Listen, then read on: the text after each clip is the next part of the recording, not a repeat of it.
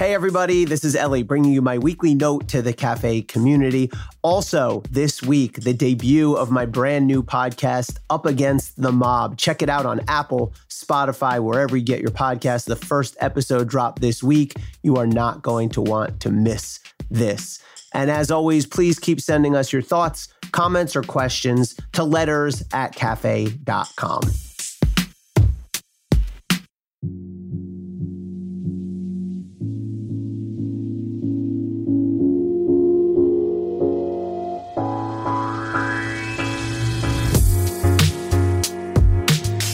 There's just no way.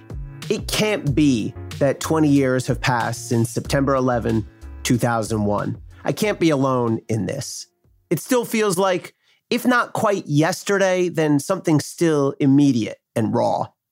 September 11th changed everything, of course. And as time passes, it feels like September 11th has even changed time itself, or at least the perception and memory of time. 20 years have gone by. But as my grandmother, herself a survivor of another of humanity's unimaginable atrocities at another time and place, used to say, it's all the blink of an eye. Indeed. The Freedom Tower is no longer a novelty on the city's skyline. It looks natural now, like it's been there, like it belongs. There's a small September 11th memorial at the train station in my quiet suburban commuter town. It lists the names of about 700 people from New Jersey who died that day, including 13 from my town and the next town over. I'm sure they must have hopped on NJ Transit that morning for what felt like just another wholly forgettable, let's get this over with ride into the city. They'd never take another. Starting a few years later, I did the same commute thousands of times, and I realize now that I took all of those rides for granted. Just the basic daily stuff means much more when you think about what was lost. Over time, that 9 11 memorial has become part of the town, like the memorial to war veterans a few hundred yards away. Like the infinitely grander Freedom Tower, our humble commemorative display doesn't feel new anymore either. It feels like it's always been there. I'm sure kids look at the local memorial now and think that's something from history if they even consciously notice it at all. I keep coming back to this notion of time. How many people just barely missed the 8:31 a.m. train into the World Trade Center and had to wait for the 8:57 instead? How many people slept in a few minutes extra because they stayed up late to watch the Giants lose to the Broncos on Monday Night Football? How many people detoured to grab a quick bite and ended up waiting online at a deli rather than taking the elevator straight up? Arbitrary movements thoughtless actions that should have been inconsequential, a bagel on a Tuesday morning, ended up meaning everything, utterly without rhyme or reason.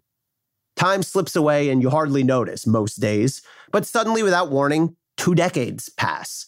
Babies and toddlers who were left without a parent on September 11 are now in college or working, some with families of their own to support. I now teach college undergraduates who weren't born yet on September 11th.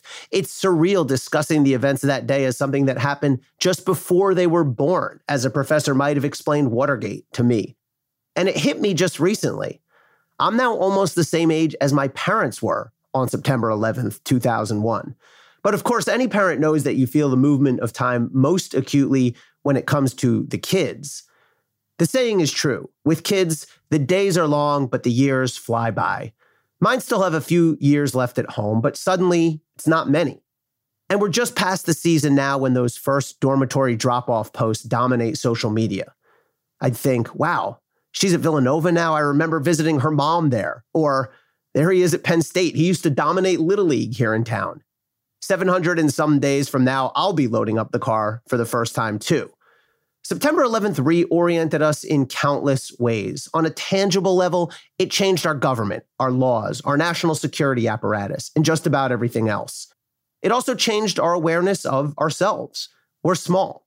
We're subject to the buffeting winds of luck and happenstance, and we're helpless against time. But at least we can be more conscious of time, its passage, and its value. It became a common refrain in the hours and days right after 9 11 to hug those around you a little tighter. Back then, it meant mostly be thankful they're safe.